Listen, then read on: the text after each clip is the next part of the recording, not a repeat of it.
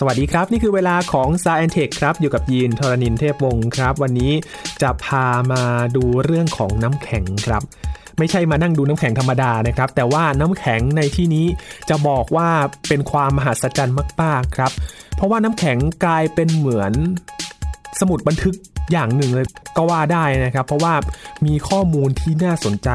อยู่ในนั้นมากมายเลยครับ มาเจาะลึกเรื่องราวของน้ำแข็งกันครับใน Sci and Tech ครับ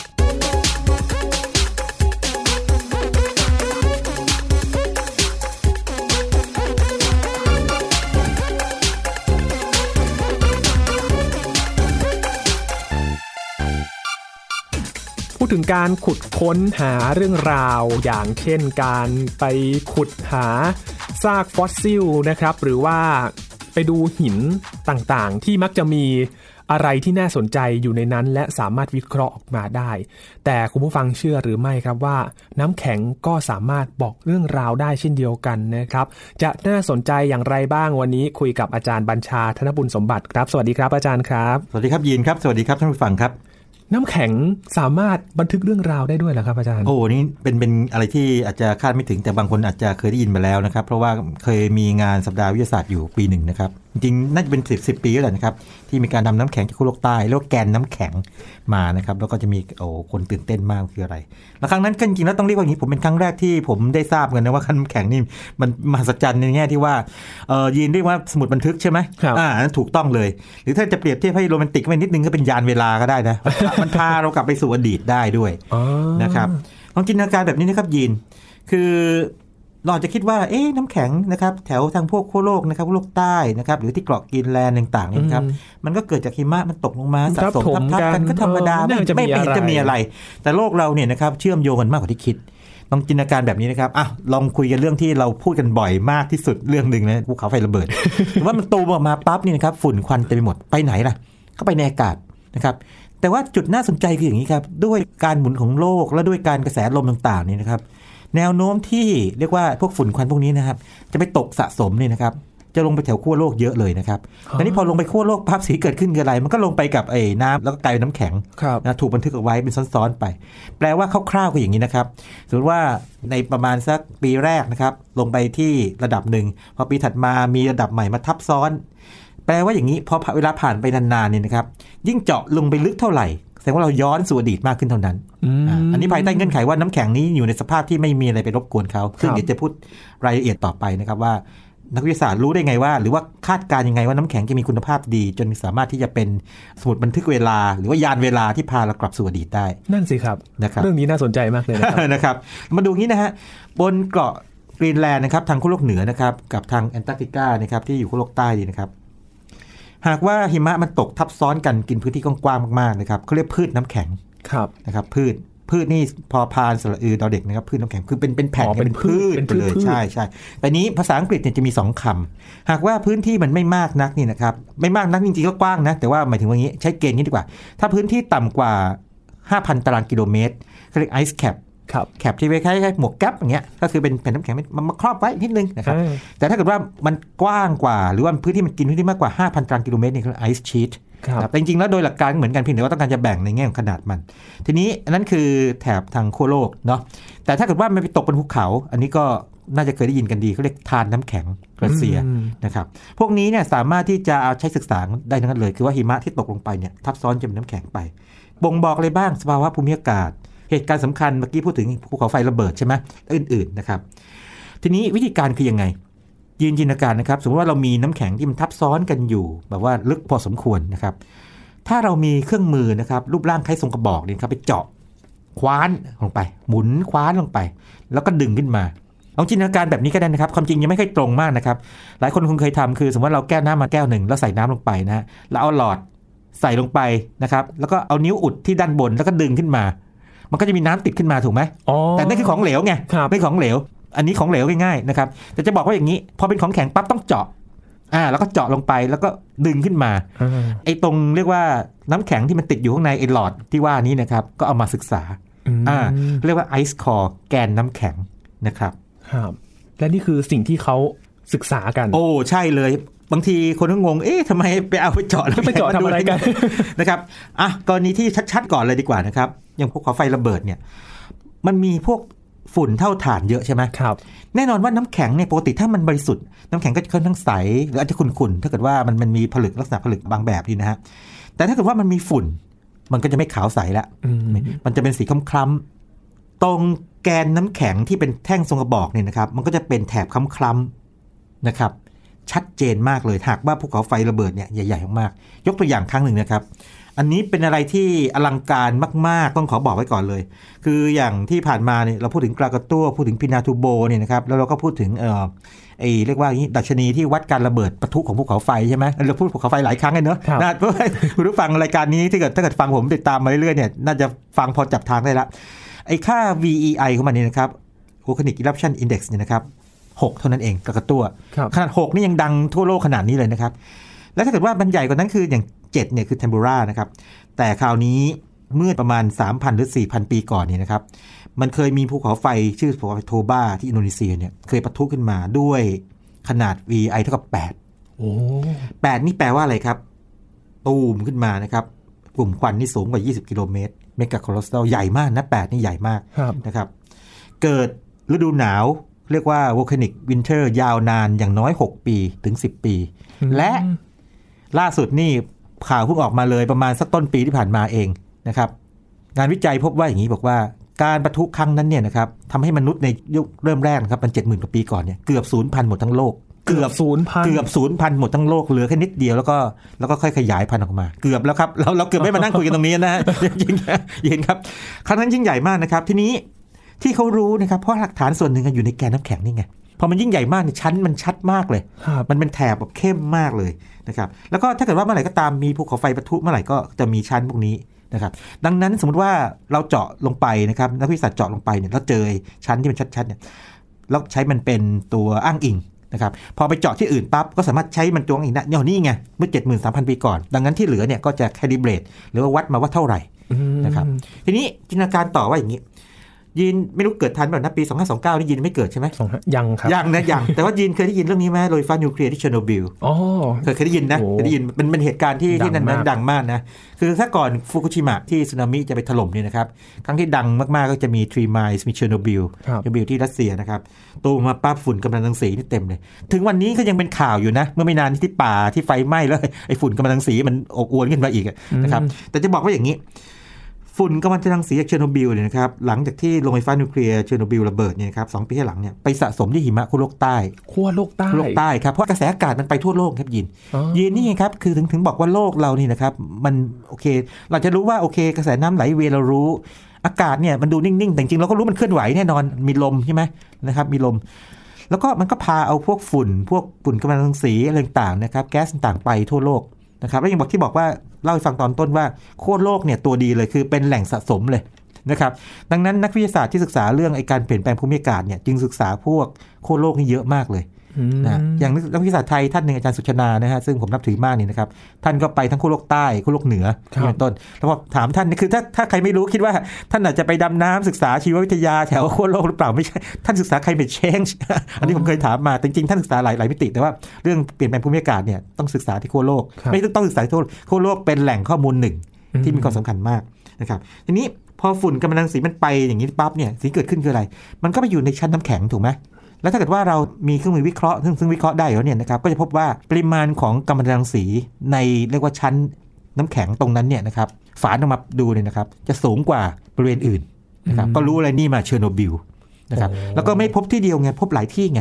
คือมันยืนยันไงสมมติว่ามันเจอตรงกันตรงนี้ก็ตรงกันตรงนี้ก็ตรงซึ่งมันมันไปมันไปจริง ๆนะครับครับ หรืออย่างสารไนเตรตนะครับก็เจอสารไนเตรตที่จะมาจากน้ำมันรถยนต์และโรงไฟฟ้านะครับหลังช่วงปี 1950 คือมนุษย์ทำอะไรเนี่ยขั้วโลกบันทึกไว้หมดเลยน้ำแข็ง สารซัลเฟตซัลเฟตมาจากไหน ยังจำตอนเราคุยเรื่อง smog ได้ไหม ที่อังกฤษโดนโจมตี โอ้โห เป็นฝุ่นควันอบอวลขึ้นมาเลยอบอวลมาเลยนะครับ เพราะว่ามีกำมะถันเยอะซัลเฟตก็มาจากถ่านหินหลัง 1900 เห็นไหมหมดเลย หรือแก๊สเรือนกระจกนะครับก็จะขึ้นลงเหมือนกับอุณหภูมิตลอดช่วง 1 6 0 0 0 0 ปีที่ผ่านมาอืมนะครับดังนั้นมนุษย์นี่นะครับทำอะไรนี่นะครับอย่าคิดว่าธรรมชาติไม่รู้นะ จำไว้หมดแล้วถ้าพูดอย่างนั้น นี่จะว่าไปเนี่ยมีเรื่องแปลกยิ่งกว่านั้นอีกคืออย่างนี้ ขนาดอย่างนี้นะครับมีการประกาศกฎหมายจำได้ไหมตอนคุยเรื่องสม็อกที่บอกว่า พออังกฤษโดนหนักๆใช่ไหมลอนดอนใช่ไหมกับที่ LA ใช่ไหมก็มีการออกพระราชบัญญัติ Act ออกมาใช่ไหมอ่า Clean Air Clean Air Act ออกมาใช่ไหมเชื่อไหมว่าน้ำแข็งก็บันทึกเอาไว้ หลังจาก Clean Air Act สักพักเก่งหนึ่งนี่ปั๊บนี่นะฮะปริมาณของพวกแก๊สหรือว่าไอ้พวกฝุ่นควันต่างๆเนี่ยลดลงในแกนน้ำแข็งอ๋อ ยินขนลุกไหมคือ นี่ไม่ธรรมดาแล้วนะครับ ทุกอย่างที่มนุษย์ทำเนี่ยนะครับ จะใหญ่ได้ถูกบันทึกกับไว้หมดธรรมชาติแล้วทำเนี่ยฮะถูกบันทึกเอาไว้ เพียงแต่ว่าเราจะรู้เราเรางี้เราจะมีภูมิปัญญาที่ฉลาดพอที่จะไปรู้หรือเปล่าอืมนะครับเหมือนกับธรรมชาติบันทึกอะเรารู้แล้วเราไม่รู้ว่าคุณทำอะไรหรอกแต่ว่าแต่ฉันรู้ฉันเห็นนะปริปริมาณอะฉันรู้ฉันเห็นอะผลที่เกิดขึ้นเนี่ยฉันรู้แล้วนะครับอ๋อ Green Air Act ก็ทำให้ไอ้น้ำแข็งนี่เปลี่ยนสภาพได้เหมือนกันครับนะครับเพราะฉะนั้นนี่ไม่ใช่เรื่องธรรมดาแล้วใช่ไหมครับเรื่องนี้โอ้โหนะครับหรืออย่างอย่างนี้นะฮะสมมติว่าไม่ใช่สารเคมีอะเราคิดถึงธรรมดามากๆเลย สมมติว่าอากาศสะอาดเนี่ยนะครับ ฤดูร้อนนะครับกับฤดูหนาวเนี่ยนะครับก็แตกต่างกันนะผลึกน้ำแข็ง คือฤดูร้อนเนี่ยผลึกน้ำแข็งจะใหญ่กว่า และเป็นกรดมากกว่านะครับฤดูใบไม้ผลิเนี่ยฝุ่นจะปะปนมามากเพราะว่าลมมันพัดแรงครับคือเวลาลมพัดแรงเนี่ยมันก็จะพัดเอาฝุ่นมาอืมนะครับอย่างนี้เป็นต้นหรืออย่างนี้ฮะอย่างน้ำชนิดเบาคืออย่างนี้ฮะยินน้ำเนี่ย H2O เนาะครับไฮโดรเจน 2 ตัวนะครับแล้วออกซิเจนหนึ่งออกซิเจนหนึ่ตัวงตัวนะครับแต่ว่าน้ำเนี่ยมันจะมีน้ำชนิดหนักเรียกดิวทีเรียมดีนะฮะ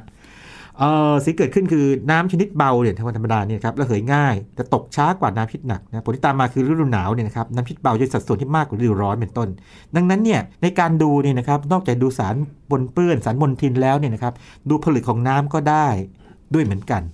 นะครับอืมหรือว่าดูงี้แก๊สที่ถูก trap แก๊สที่ถูกดักเก็บเอาไว้ในโพรงอากาศ เอามาวิเคราะห์ได้เหมือนกันนี่ก็เป็นเรียกว่าความมหัศจรรย์ของแกนน้ำแข็งซึ่งเอ่อนักวิทยาศาสตร์เรียกว่า โอ้โหแบบคือเขามองน้ำแข็งต่างคนทั่วไป เราเรามองน้ำแข็งเป็นเอ่อของที่ทำให้เครื่องดื่มเราเย็นเราเย็นเย็นสบายใช่ไหมใส่แก้นักวิทวยาศาสตร์มองมองแกนน้ำแข็งเป็นบันทึกนะที่โคโลกนะอ่าเป็นเป็นสิ่งที่บันทึกของบริษัทของภูมิอากาศอืมสภาพอากาศนะครับของโลก และครับสิ่งที่ธรรมชาติเองและมนุษย์ได้ทำกับโลกไว้นะครับอ่าต้องอธิบายให้คุณผู้ฟังอีกครั้งหนึ่งพูดถึงเป็นแกนน้ำแข็งเนาะอาจารย์ครับเหมือนเหมือนเสาต้นหนึ่งเสาแบบเสาทรงกระบอกลมๆทรงกระบอกใช่ แล้วก็ อ่าสูงสักนิดหนึ่งใช่ แต่ว่าบางทีน้ำแข็งตรงนี้มันไม่ได้ใสทั้งหมดใช่ไหมครับอาจารย์โอ้มันจะขุ่นๆบ้างนะครับ บางจุดขุ่นแล้วก็ถ้าเจาะไปดูเนี่ยบางระดับเนี่ยก็จะมีไอ้ฝุ่นควันปะปนอยู่อืมหรือว่าลองจินตนาการแบบนี้นะครับ สมมติว่าลมหอบเอาพวกลองเกสรดอกไม้ครับมาจากบางที่อะก็มี น้ำแข็งถ้าเกิดว่ามันอยู่ใกล้ทะเลใช่ไหมครับอืมลมมันหอบเอาพวกไอเกลือมา ความเข้มข้นของ NaCl หรือเกลือเนี่ยนะครับโซเดียมคลอไรด์เนี่ยก็จะสูงขึ้นมาด้วยอ่าอันนั้นก็จะบอกได้เลยว่าลมหอบเอามาในทิศนี้ครับอะเพราะว่าทิศทางภูมิศาสตร์มันชัดเจนว่าทางไหนจะเห็นว่ามันเป็นบันทึกที่มหัศจรรย์มากนะครับครับคือด้วยโครงสร้างรูปร่างของมันนะฮะผลิตน้ำแข็งนะครับ เคมีของเขาต่างๆ ปริมาณสารต่างๆที่อยู่ในนั้นเนี่ยนะครับ ลักษณะปรากฏต่างๆเนี่ยสามารถนำมาวิเคราะห์ได้กันเลย เป็นชั้นๆ เหมือนขนมชั้นเลยไหมฮะอาจารย์ทำนองนั้นทำนองนั้นนะครับ ดังนั้นเนี่ยนะฮะนักวิทยาศาสตร์เขาจะสนใจกันมาก เรามาดูกันไหมครับว่าเขาเจาะมายังไง นั่นสิครับนะครับ คืออย่างนี้ฮะ ยินลองจินตนาการนี้นะครับถ้าเกิดว่าอยากจะเจาะไม่ลึกมากนี่นะครับก็ใช้มือได้เนาะลองคิดถึงแบบเป็นทรงกระบอกนะแล้วใช้มือแบบมีด้ามจับเป็นแกนแค่ตัวทีนะลองถึงตัวทีเนาะไอ้ตรงเสาตรงกลางเนี่ยก็จะเป็นท่อทรงกระบอก แต่ตรงที่ข้างบนของตัวทีใหญ่ตัวทีใหญ่นะที่มันยื่นออกมาสองข้างซ้ายขวาเนี่ยเป็นมือจับแล้วหมุนไป อันนี้ก็เจาะได้อย่างเก่งก็ประมาณสัก 20 เมตร นึกภาพไหมหมุนหมุนหมุนลงไปหมุนมือเนี่ยาครับหมุนมือเนี่ยนะฮะมาช่วยไป อาจจะใช้เครื่องเลยนิดหน่อยนะฮะแต่ว่าไม่ใช่เครื่องเป็นหลักแต่ใช้คนเจาะไม่ลึกมากไงนิดหน่อยนะครับจริงๆอาจจะเป็นการเจาะแซมเปิลง่ายๆไป แต่ว่าถ้าเกิดต้องการเจาะแบบจริงจังนะครับลึกมากกว่า 40 เมตร อันนี้ต้องใช้เครื่องอืมยินยินว่าเจาะน้ำแข็งเจาะยังไงได้บ้าง อยากเจาะมันนี่อยากจะเจาะมันครับมันต้องก็ต้องมีท่อคว้านมันเนาะโอ้โหไป แต่ทีนี้น้ำแข็งมันสามารถที่ทำให้ละลายถูกละลายได้ใช่ไหมครับ ใช้ความร้อนก็ได้ ดังนั้นก็จะมี 2 อย่างในยีนคืออย่างนี้ ตรงหัวเจาะเนี่ยลองคิดถึงไอ้หัวเจาะที่มันแบบคล้าย ๆ เป็นเหมือนกับเราจะเจาะผนังบ้านนี่ครับเราก็จะมีสว่านใช่ไหมครับมันก็จะมีตะปูเกลียวใช่ป่ะอ่าเจาะจูดลงไปใช่ไหมมันก็จะมีแบบฟันที่มันไปกินในเนื้อนั่นเข้าไปใช่ไหมนั่นก็แบบหนึ่งอีกแบบหนึ่งคือเป็นท่อทรงกระบอกกลวง ลองคิดถึงนี้นะฮะเอากระป๋องน้ำอัดลมนะแล้วก็เปิดฝาออกมาหรือเอางี้เวลาเปิดปลากระป๋องก็ได้ปลากระป๋องพอดึงฝาออกไปใช่ไหมมันก็จะเป็นกระบอกกลวงๆถูกไหมเออเอาอย่างนี้ก็ได้ แต่ว่าเราจะมีระบบให้ความร้อนที่ขอบ ขอบของกระป๋องไงอ๋อออ่าแล้วขอบของเอาขอบของกระป๋องเนี่ยไปวางไว้บนน้ำแข็งมันก็จะละลายถูกไหมครับมันก็จะเจาะลงไปได้เหมือนกันอ๋ออากำลัแต่งว่าสงสัยว่าละลายมันจะละลายทั้งหมดไหมอ๋อไม่ไม่ไม่มันก็จะละลายตรงขอบขอบๆแต่ว่าตรงกลางยังอยู่ครับเป็นต้นนะฮะแล้วมันจะใหญ่พอสมควรนะครับอืมแต่แบบไอ้แบบที่เจาะไปเนี่ยก็ต้องใช้กับน้ำแข็งที่เรียกว่าอุณหภูมิต้องสูงกว่าลบสิบองศาเซลเซียสแต่ถ้าอุณหภูมิมันเย็นเย็นกว่านี้เนี่ยก็ต้องใช้แบบใช้แรงกลเข้าไปเจาะมันออกมานะครับครับ ทีนี้ก่อนเจาะเนี่ยแน่นอนว่าไม่ใช่ไปเจาะสุ่มสี่สุ่มห้าแน่นอนนักวิชาต้อง survey ก่อนเลยครับ survey คือยังไงก็ต้องดูลักษณะพื้นผิวว่ามันเหมาะสมไหม หรือว่าอย่างนี้ลองง่ายๆอย่างนี้นะฮะ ต้องมั่นใจว่าน้ำแข็งที่เกิดจากหิมะทับถมบริเวณนั้นเนี่ย มันไม่เคยถูกทำให้ละลายด้วยความร้อนทิมสะท้อนในที่อื่น แล้วก็กลับมาแข็งใหม่งั้นข้อมูลก็เปลี่ยนหมดไงนะครับ ต้องดูว่าไอ้พวกลมที่พัดเนี่ยไม่มาทำให้น้ำแข็งมันเกิดการสึกกร่อนไปนะครับเสียหายไปอย่างนี้เป็นต้นศึกษาก่อน บางทีก็เอาเรียกว่าใช้เรดาร์นะครับ รื่องบินบินไปเรดาร์ไปตรวจดูความลึกของน้ำแข็งโอ้อย่างนั้นเลยนะครับ แล้วก็มีการเจาะทดสอบเบื้องต้นคืออย่างนี้ เอาน้ำแข็งไปที่ลึกไประดับหนึ่งนะครับ เอาเป็น sample ตัวอย่าง ทดสอบว่าคุณภาพของไอ้ผลึกน้ำแข็งหรือสารเคมีที่อยู่เนี่ยมันพอจะใช้ได้ไหมอ่านะครับแล้วแต่ว่ามันใช้ได้ก็ค่อยเจาะจริงครับอย่างนี้เป็นต้นนะครับอืมต้องมีการ survey กันจริงๆนะฮะต้อง surveyย์จริงจังมากครับอันนี้นะครับ ทีนี้สถิติความลึกสูงสุดที่ไปได้ที่ยินว่ามันไปสักเท่าไหร่ลองเดาๆไหมลึกเลยเหรอฮะอืมเพื่อที่จะดูแกนน้ำแข็งตัวอย่างหน่วยหน่วยใช่ไหมเป็นครับกิโลนะหน่วยเป็นกิโลกิโลเลยเหรอครับอาจารย์เป็นกิโลครับยิน แต่แน่นอนไม่ถึง10กิโลคปรับระมาณครับสักสามถึงสี่กิโลได้โอ้ไหมยครับอานี่จารย์เดาแม่นประมาณนั้นเลยครับ ลึกไปกว่า3กิโลสักนิดหนึ่งนะครับนั่นอ๋อลึกลึกมากแล้วนะครับ แต่จะบอกว่าพอลึกไปถึงประมาณสักแค่ 300 เมตรเนี่ยนะครับสิ่งที่เกิดขึ้นคือมันยิ่งลงไปลึกเนี่ยความดันมันยิ่งเยอะเนาะช่องที่เราเจาะไว้มันก็มีแนวโน้มจะปิดเพราะความดันเนี่ยมันอัดเข้ามาไงอ่าดังนั้นเนี่ยเขาจึงต้องใช้ของไหล นะครับพวกเอสเตอร์นี่นะครับดันใส่เข้าไปเพื่อที่จะให้ให้ให้มันเกิดความดันดันทางช่องเอาไว้เพื่อง่าย เพื่อให้ดึงน้ำแข็งออกมาได้อืมนะครับเป็นอย่างนั้นแล้วก็พบว่าอย่างนี้ จากแกนน้ำแข็งที่เจาะออกมานี่นะครับถ้าทางแถบขั้วโลกเหนือเนี่ยนะครับให้ข้อมูลย้อนหลังไปได้ถึงประมาณสัก1 3 0 0 0 0ปีโอ้โหนะครับโอ้โหอันนี้โหแล้วนะครับ แต่ถ้าเป็นที่แอนตาร์กติกาและ EPICA core เลยครับสามารถไปย้อนหลังได้ถึงมัน8 0 0 0 0 0ปีแปดแสน แปดปีแสนปี ดังนั้นเนี่ยนะครับเรามีอย่างน้อยๆเนี่ยนะครับยานเวลาหรือว่าสมุดบันทึกเวลาเนี่ยนะครับที่ขั้วโลกใต้เนี่ยนะครับเป็นสมุดบันทึกที่ยาวนานมากนะ แปดแสนปีนะครับเป็นอะไรที่มีค่ามาก แล้วก็มีบางเรื่องเล่าให้ฟังนิดหนึ่งด้วยเอออย่างกรณีของน้ำแข็งที่เป็นพวกทานน้ำแข็งบนภูเขาเนาะพวกนี้จะไม่ได้บันทึกสภาพภูมิอากาศแบบทั่วโลกมากนักเพราะลักษณะการเกิดมันจะต่างจากไอ้น้ำแข็งที่ขั้วโลกไงครับแต่มันก็มีประโยชน์เพราะว่ามันจะบ่งบอกถึงสภาวะภูมิอากาศแถวภูเขาตรงนั้นอืมอ่านักวิทยาศาสตร์ก็ต้องการจะศึกษาเหมือนกัน และต้องรีบเก็บด้วยทำไมรู้ไหมเพราะภาวะโลกร้อนเนี่ยนะครับหรือ climate change เนี่ยกำลังทำให้ทานน้ำแข็งเนี่ยมันค่อยๆหดลงไปเรื่อยๆ ดังนั้นคืนไม่เก็บตอนนี้นี่อีกหน่อยจะไม่มีให้เก็บพูดพูดง่ายๆคืออย่างนั้นไม่ไม่มีที่มีคุณภาพดีพอให้เก็บอ่าต้องใช้คำนั้นดีกว่าอืมมันคงยังเหลืออยู่แต่ว่าเหลือที่ดีๆไม่เยอะมากครับน้อยลงไปเรื่อยๆนะครับมันอาจจะหายไปเลยแล้วก็แบบอาจจะแม้ทำย้อนดูไม่เยอะเอเลยอความจริงเราเราเคยคุยกันเรื่องนี้ไปแล้วที่นั่นไงที่เขาไว้อะไรทานน้ำแข็งออกยาคูครับใช่ยาคูลตัวนั้นแหละจำได้ไหมที่ลาก่อนบายบายเลยไปเลยนะฮะครับทำนองนั้นคือถ้าโลกยังเป็นอย่างนี้อยู่เนี่ยก็คงแย่หน่อยนะครับอืมอาจารย์ครับพอเจาะขึ้นมาเนี่ย แล้วเขาจะไปศึกษากันยังไงครับ แล้วก็ไปรักษากันยังไงอ่ากลัวมันจะละลายเหมือนกันนะยินใช่ใช่ยินคิดได้ละเอียดดีมากคืองี้ เข้าใจว่าน่าจะเป็นประสบการณ์ของคนที่เจาะขึ้นมาเป็นครั้งแรกๆนะตอนแรกก็ไม่เคยรู้เรื่องหรอกน่าจะเป็นแบบนั้นนะหรืออาจจะรู้แล้วก็ได้ผมไม่เคยเป็นคนนะแต่คิดว่าตอนแรกน่าไม่น่าจะรู้แต่ตอนหลังถึงจะรู้อย่างนี้ คือน้ำแข็งเดิมทีจะอยู่ในใต้ดิน ซึ่งมันมีความดันสูงไงแล้วก็มีอุณหภูมิระดับหนึ่งนะมีความดันสูง พอจู่ๆเราขึ้นมา เอางี้เหมือนกับจู่ๆเราโดดลงน้ำลงไปลึกๆ หรืออยู่ในน้ำลึกขึ้นมาเนี่ยนะฮะ มันเปลี่ยนความดันเปลี่ยนอะไรมันแยกกันนะ มันต้องค่อยๆค่อยๆแบบผ่อนคลายมันก่อนอืมแกนน้ำแข็งที่เจาะขึ้นมาใหม่ๆนะครับควรจะถูกวางทิ้งเอาไว้ครับนะครับไม่งั้นเนี่ยมันจะเปราะ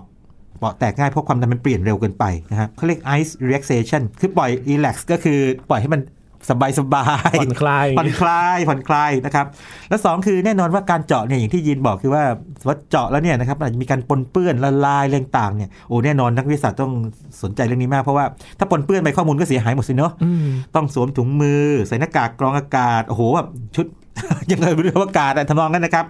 แล้วก็เอามาใส่ถุงพลาสติกโพลีเอทิลีนนะครับแล้วก็เก็บในอุณหภูมิติดลบแล้วการไหลของอากาศก็ต้องไม่ให้มีฝุ่นเข้าไปปนด้วยเป็นต้นอืมศึกษาอย่างดีครับ แล้วก็ พอมั่นใจว่าสามารถที่จะทิ้งไว้สักพักแบบเป็นปีนะครับเอามาศึกษาได้เนี่ยก็จะเรียกว่างี้ผ่ามันตามยาวเห็นไหมนึกภาพไหมเพราะว่าตามยาวแปลว่าอย่างนี้ ถ้ามันยิ่งลึกเท่าไหร่ก็แสดงว่ายิ่งอดีตมากเท่านั้นครับยิ่งไกลอดีตเท่านั้นผ่าตามยาว โดยที่ก็เรียกว่าเก็บบางตัวอย่างออกมา แล้วเก็บเอาตัวส่วนใหญ่เอาไว้เผื่อศึกษาในคราวต่อไปนี่เป็นต้นเป็นตัว reference นะครับอืมนั่นก็เป็นเรียกว่างี้เป็นอีกมุมหนึ่งของวิทยาศาสตร์ที่มีการทำกันอยู่ซึ่งคนทั่วไปอาจจะไม่ทราบ นะครับแล้วก็เป็นเรื่องที่มีความสำคัญมากเพราะว่าดูแล้วเป็นวิทยาศาสตร์บริสุทธิ์จังเลยแต่จริงๆไม่ใช่เพราะว่าเรื่องนี้เกี่ยวกับเรื่อง climate change โลกร้อนเต็มๆเลยโอ้นะครับก็สามารถดูเรื่องของการเปลี่ยนแปลงของสภาพภูมิอากาศผ่านแกนน้ำแข็งเหล่านี้ได้ ถูกต้องแล้วจริงๆจะว่าไปแล้วน่าจะเป็นหนึ่งในหลักฐานหลักด้วยนะว่าโลกเนี่ยเคยมีภูมิอากาศเปลี่ยนแปลงมาอย่างไรบ้างอืมนะครับอันนั้นอันหนึ่งนะครับการที่ 2 คือบทเรียนจากไอ้แกนน้ำแข็งนี่คืออย่างนี้ครับไคลเม c เชงหรือว่าการเปลี่ยนแปลงภูมิอากาศเนี่ยครับในบางช่วงเวลานี่เกิดเร็วมากนะยิน คำว่าเร็วมากเนี่ยนะครับ คือในช่วงประมาณสักหลัก10ปีสิบปี ไม่ถึง10ปี โดยประมาณนั้น โอ้โหบางคนนี่เร็วนะครับช่วงชีวิตยินช่วงหนึ่งเองนะจริงนะครับคนจริงบางทีบางคนบอกสิปีนี่ก็นานนะ แต่ลองคิดถึงตัวเราสิครับตอนนี้สมมติว่าคุณผู้ฟังอายุเท่าไหร่นะฮะลองจินตนาการดูนะถอยกลับไปสิปีก่อนเนี่ยจนถึงวันนี้เนี่ย บางคนอาจจะรู้สึกว่ายาว แต่บางคนอาจจะรู้สึกว่าแป๊บเดียวนะ เร็วมากเลยนะเร็วนะครับ อันนี้ช่วงนี้ก็เร็วแป๊บเดียวก็นั่นเป็นเดือนเดือนๆไปผ่านไปนะฮะครับแป๊บหนึงก็ปีหนึ่งแล้วอันนี้นะฮะอืมครับ เพราะฉะนั้นเนี่ยเอ่อเรื่องนี้เป็นเรื่องที่ประมาทไม่ได้ แล้วเราเคยคุยกันเป็นเรื่องจำได้ไหมปูดันเจเนสที่กระดองมันมันเริ่มจะย่นย่นๆแล้วก็เขาบอกว่าโอ้โอเค เรารู้ว่ามันอาจจะเกิดแต่ว่าเกิดภายในประมาณสักปลายศตวรรษนี้อืมแต่ว่าปรากฏว่าธรรมชาติ ไม่บอกว่าไม่ใช่คุณเข้าใจผิดแล้ว มันเกิดตอนนี้แล้ว มันเกิดตอนนี้แล้วตอนนี้เลยครับนะครับเพราะฉะนั้นสิ่งที่มนุษย์เคยคิดว่าจะเกิดประมาณสักปลายศตวรรษนี้อีกประมาณสัก70-80ปีเนี่ยไม่ใช่แล้วมันเกิดขึ้นมันมาเกิดขึ้นแล้วใช่แล้วว่าใครเป็นเชงนี่ไม่แน่ว่าอาจจะเรียกว่าพูดไม่ถูกเหมือนกันคือ เราคาดการณ์ว่ากว่าจะถึง 1.5 องศาเซลเซียสที่เรียกว่า IPCC เขาเตือนไว้นี่นะฮะแล้วจะเกิดเรียกว่าความเปลี่ยนแปลงที่มันยากที่จะกลับคืนมาเนี่ยนะครับ อาจจะไม่ทัน นะครับอืมแต่ก็ต้องช่วยกันมากเลยนะครับ แล้วเรื่องแกนแกนน้ำแข็งนี่ก็เป็นหนึ่งในข้อมูลที่สำคัญมากครับนะครับได้หาโอกาสมาอัปเดตอยู่เรื่อยๆนะครับ ครับ แล้วพอทำการศึกษาต่อไปเรื่อยๆ เนี่ย จะเกิดอะไรขึ้นต่อหลังจากนั้นบ้างครับอาจารย์ อ่าเป็นอย่างนี้ครับยิน คือพอมองระยะเวลาที่ย้อนกลับไปเป็นแสนปีขนาดนี้คิดกันได้ไหมแสนกว่าปีหรือไกลสุดแปดแสนปีเนี่ยนะครับที่เกิดขึ้นคือเราเห็นการเปลี่ยนแปลงหลายอย่าง เช่น โอเค อย่างถ้าภูเขาไฟระเบิดปั๊บโอเค มีฝุ่นควันเยอะเนาะ เกิด global cooling โลกเย็นลงปั๊บใช่ไหมหรือบางทีบางช่วงเนี่ยมีการผุดขึ้นมาของพวกแก๊สเรือนกระจกมากมากขึ้นเนี่ยนะครับอุณหภูมิก็เพิ่มขึ้นได้ด้วยอืมนะครับแล้วก็ปรากฏการณ์ต่างๆเนี่ยนะครับที่ทำมาเนี่ยเราจะเห็นการเปลี่ยนแปลงเนี่ยตามมาทุกอย่างเลยคือ มันเป็นลักษณะ pattern รูปแบบเลยว่าโลกเนี่ยโอเคมีการอุ่นขึ้นหรือเย็นลงอยู่เป็น pattern มันอยู่ แต่ปัจจุบันเนี่ยนะครับแก๊สเรือนกระจกเราเนี่ยสูงขึ้นมากกว่าปกติ ในช่วงอย่างน้อยประมาณ4 0 0แสนกว่าปีที่ผ่านมานะครับ ดังนั้นเนี่ยเรากำลังมุ่งสู่ทิศทางที่เรียกว่าอาจจะไม่หวนคืน ถ้าเกิดว่าเรายังยังไม่ตระหนักเรื่องนี้ แล้วก็จริงอย่างกรณีของกรณีการเกิดไอโควิด -19 ซึ่งคุยกันไปแล้วเนอะในครับในตอนหนึ่งนะครับ จริงน่าอาจจะเป็นมองในแง่หนึ่งนะครับ จะมองเป็นวิทยาศาสตร์ก็ได้นะคือเพราะชัดๆเลยว่าหลักฐานชัดเจนว่าแก๊สเรือนกระจกที่ว่าเพิ่มขึ้นน้อยหมายถึงคาร์บอนไดออกไซด์นะครับเพิ่มขึ้นน้อยดังนั้นเนี่ยนะครับเรื่องนี้เราคงจะต้องให้ความสำคัญสูงมากพอสมควรนะฮะมากไม่แพ้เรื่องเศรษฐกิจเพราะเป็นเรื่องความเอ่ออยู่รอดของมนุษยชาติในระยะยาว นะครับ อืมพอได้ฟังเรื่องนี้แล้วนะครับ ก็ทำให้รู้ว่าทำไมเขาถึงไปเจาะน้ำแข็งกัน แล้วก็เจาะเพื่ออะไรนะครับอาจารย์ ใช่ใช่ความจริงเนี่ยแนะนำว่าอย่างนี้นะฮะ ถ้าเป็นไปได้นะครับ ลองค้นคำง่ายๆเลยนะครับ เรียก ice core ครับเข้าไปในในอินเทอร์เน็ตนะฮะ ice ice จำน้ำแข็งเนี่ย ice ice นะครับ แล้วก็เว้นวรรคแล้ว core ที่แปลว่าแกนเนี่ยนะครับครับ จะเห็นภาพนะครับ แล้วก็มีข้อมูลดีๆเยอะเลยนะฮะอาจจะพิมพ์คำว่า fact อ่าไอ้พวกไอ้ frequently asked question อะไรต่างๆเข้าไปด้วย ก็จะพบข้อมูลดีๆเยอะเลยครับครับ อีกเรื่องหนึ่งต่อจากที่เราคุยกันคราวก่อนครับอาจารย์ เรื่องของสิ่งมีชีวิตที่อยู่ในสภาวะสุดขีดอ่ามีมีการศึกษาเรื่อง สิ่งมีชีวิตในแกนน้ำแข็งบ้างไหมครับอาจารอันย์นี้น่าน่าสนใจแน่นอนครับจำได้ไหมตอนที่เราคุยกันคือ extremophile ใช่ไหมครับสภาวะหนึ่งที่สิ่งมีชีวิตที่สุดขีดก็คืออย่างนี้เขาจะอยู่ในภาวะที่เย็นจัดได้ครับนะครับแล้วก็พบว่าอย่างนี้นะฮะในแกนน้ำแข็งนะครับที่ขั้วโลกใต้นะครับวอสต็อกเนี่ยนะครับก็เจอ extremophile แล้วก็มีการตีพิมพ์ paper กันนะครับโอ้ลงไปลึกต้องนั่นแน่ยินประมาณสัก 3.5 กิโลเมตรฮะโอ้โหลงลงไปลึกทีเดียวนะฮะไปแบบนั้นเลยนะครับก็ แน่นอนสัมพันธ์กันหมดเลยครับอันนี้นะฮะเห็นว่ามันไม่ใช่แค่เรื่องของทางกายภาพล้วนๆอย่างเดียวนะครัฮะบสิ่งมีชีวิตก็ด้วยอย่างก่อนหน้านี้ก็ที่เล่าให้ฟังว่าพวกเม็ดลองเรนูของของต้นไม้อะไรต่างๆก็มีอยู่ด้วยเหมือนกัน นะครับเพราะฉะนั้นเราเราคงไม่ได้มองน้ำแข็งเป็นน้ำแข็งธรรมดาอีกต่อไปแล้วคราวหน้าถ้าเกิดว่าเปิดตู้เย็นแล้วแล้วเอาน้ำแข็งมามามากินหรือว่าเข้าเข้าร้านอาหารได้นะฮะไอ้น้ำแข็งนี่ให้ให้ลองในมุมมองในมุมใหม่นะว่าถ้าเกิดว่าเป็นน้ำแข็งที่อื่นอย่างขั้วโลกใต้หรือว่าที่ทางเอ่อกรีนแลนด์เนี่ยนะครับเป็นครับน้ำแข็งที่บันทึกอดีตจริงๆนะครับบางทีน้ำแข็งในตู้เย็นก็บ่งบอกอะไรได้เหมือนกันนะครับอาจารย์เคยแช่อะไรไว้ก่อนหน้านี้แล้วก็ไม่ไม่ได้ล้างตู้เย็นจะจะเล่าให้ฟังว่ากรณีของน้ำแข็งในตู้เย็นเนี่ยจริงมีความมหัศจรรย์นะครับยีนคืออย่างนี้เพื่อนผมคนหนึ่งเคยถ่ายภาพได้มหัศจรรย์มากเลยครับยีนคือน้ำแข็งนี่นะครับมันอาจจะเป็นเรียกว่าอย่างนี้อยู่สภาพที่ไม่เป็นผลึกก็ได้ แต่ว่าถ้าเกิดว่ามันโตขึ้นมาช้าๆผมควรเนี่ยเป็นผลึก และการเป็นผลึกของเขาเนี่ยนะครับถ้าเขาเป็นอากาศเนี่ยนะครับสิ่งที่เกิดขึ้นคือว่าเขาจะมี pattern บางอย่าง เช่นอย่างนี้ โตขึ้นมาคล้ายกิ่งต้นไม้เรียก dendritic เป็น crystallization คือมีลำต้น มีกิ่งก้านใหญ่ มีกิ่งก้านย่อยออกมาเป็นลำต้นครับคล้ายๆต้นไม้เล็กเลยเรียกอืม dendritic solidification แล้วตอนนั้นเพื่อนเคยถ่ายมาในเอ่อส่งมาให้ดูผมดูในในชมรมคนรักบนเมฆแล้วผมยังขอภาพใหญ่เก็บไว้เลยว่าเป็นอย่างนั้น หรืออย่างกรณีน้ำแข็งที่นี่เราเคยคุยกันตอนหนึ่งนะเรื่องน้ำแข็งน้ำแข็งเต็มๆเลย เยอะเลยนะครับ อย่างที่เล็กแม่คันนิ้งหนูไม้ขาบครับนะครับก็เป็นน้ำแข็งในธรรมชาติอีกเหมือนกันอืมนะครับที่ที่เรียกว่าเป็นความสวยงาม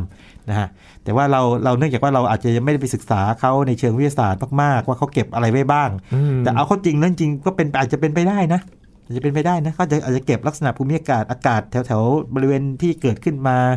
หรือว่าพวกรองเกสรฝุ่นละอองต่างๆ เก็บขึ้นมาอ่าเพียงแต่ว่ามันอาจจะเป็นมันเรียกไมโครไคลเมตเนี่ยคือเป็นสภาวะภูมิอากาศเฉพาะถิ่นบริเวณนั้นเองนะอืมเหมือนเหมือนกับพวกทานน้ำแข็งที่อยู่ตามภูเขาอะไรอย่างนั้น นะครับครับอ่าแต่นั่นเป็นอีกเงื่อนไขหนึ่งเลยนะฮะเอออัอันนี้ก็เป็นเรื่องที่น่าสนใจนะครับถ้าเกิดเจอข้อมูลอะไรพวกนี้มาเดี๋ยวผมจะหาโอกาสมามาเล่าให้ฟังอีกทีหนึ่งครับนะครับแต่ว่าถ้าเป็นเรื่องไอซ์คอร์ที่ทางที่ทางนักวิสาหศึกษาในขั้วโลกใต้กับที่ทางไอ้กรีนแลนด์เนี่ยอันนี้ก็จริงจังกันมากครับนะครับอาจจะได้เห็นนักวิจัยได้ไปศึกษาเกล็ดน้ำแข็งในพื้นที่ต่างๆ ที่เป็นเฉพาะที่กันมากขึ้นนะอาจารย์เรื่องเรื่องนี้เรื่องนี้อย่าประมาทไปนะครับเพราะว่าน้ำแข็งในธรรมชาติเนี่ยนะครับเอ่อเท่าที่ผมรู้จักเนี่ยนะครับ เมื่อก่อนที่ผมเคยคิดว่าผมรู้จักเกือบหมดแล้วนะครับเมื่อก่อนนะเมื่อก่อนประมาณสิบปีก่อนเนี่ยนะครับห้าห้าสิบปีก่อนเนี่ยนะฮะผมคิดว่าผมรู้จักประมาณสักเกือบสามสิบแบบข้อแบบนี่แปลว่าอย่างนี้กลไกการเกิดของเขาเกิดยังไงเกิดรูปร่างไงแล้วผมก็แบบบันเก็บบันทึกอย่างพอทำไปทำมายังเจออีกแบบแบบโน้นแบบนี้เต็มไปหมดเลยเออคือมันมีมีอะไรแปลกๆออกมาเต็มไปหมดเลยครับธรรมชาตินี่ น้ำนี่เป็นอะไรที่มหัศจรรย์มากนะครับคือน้ำที่ทำให้เกิดชีวิต แต่ว่าพอน้ำมันกลายเป็นน้ำแข็งหรือเป็นของแข็งได้เนี่ยนะครับเปลี่ยน เรียกว่ามีการเปลี่ยนแปลงที่น่าทึ่งมากๆนะครับทั้งรูปร่าง แต่ว่าถ้ามองในแง่ข้อมูลที่เขาเก็บไว้เนี่ยก็อย่างที่เรียนให้ทราบนะครับมีอะไรที่น่าทึ่งกว่านะครับครับ กลายเป็นว่าน้ำแข็งสามารถบอกเรื่องราวได้มากกว่าที่เราคิดเลยนะครับแน่นอนย้อนไปเป็นแสนปีเลยนะครับอาจารย์ใช่ครับวันนี้ขอบคุณอาจารย์มากเลยครับ ดีมากเลยครับ นี่คือ Science Tech ครับ คุณผู้ฟังติดตามรายการกันได้ที่ thaipbspodcast.com รวมถึงพอดแคสต์ช่องทางต่างๆ ที่คุณกำลังฟังอยู่นะครับ มาอัปเดตข่าวสารวิทยาศาสตร์เทคโนโลยี และนวัตกรรมกับเราได้ทุกสัปดาห์ครับ ช่วงนี้ยีนทรณินเทพวงศ์พร้อมกับอาจารย์บัญชาธนบุญสมบัติลาไปก่อนนะครับ สวัสดีครับ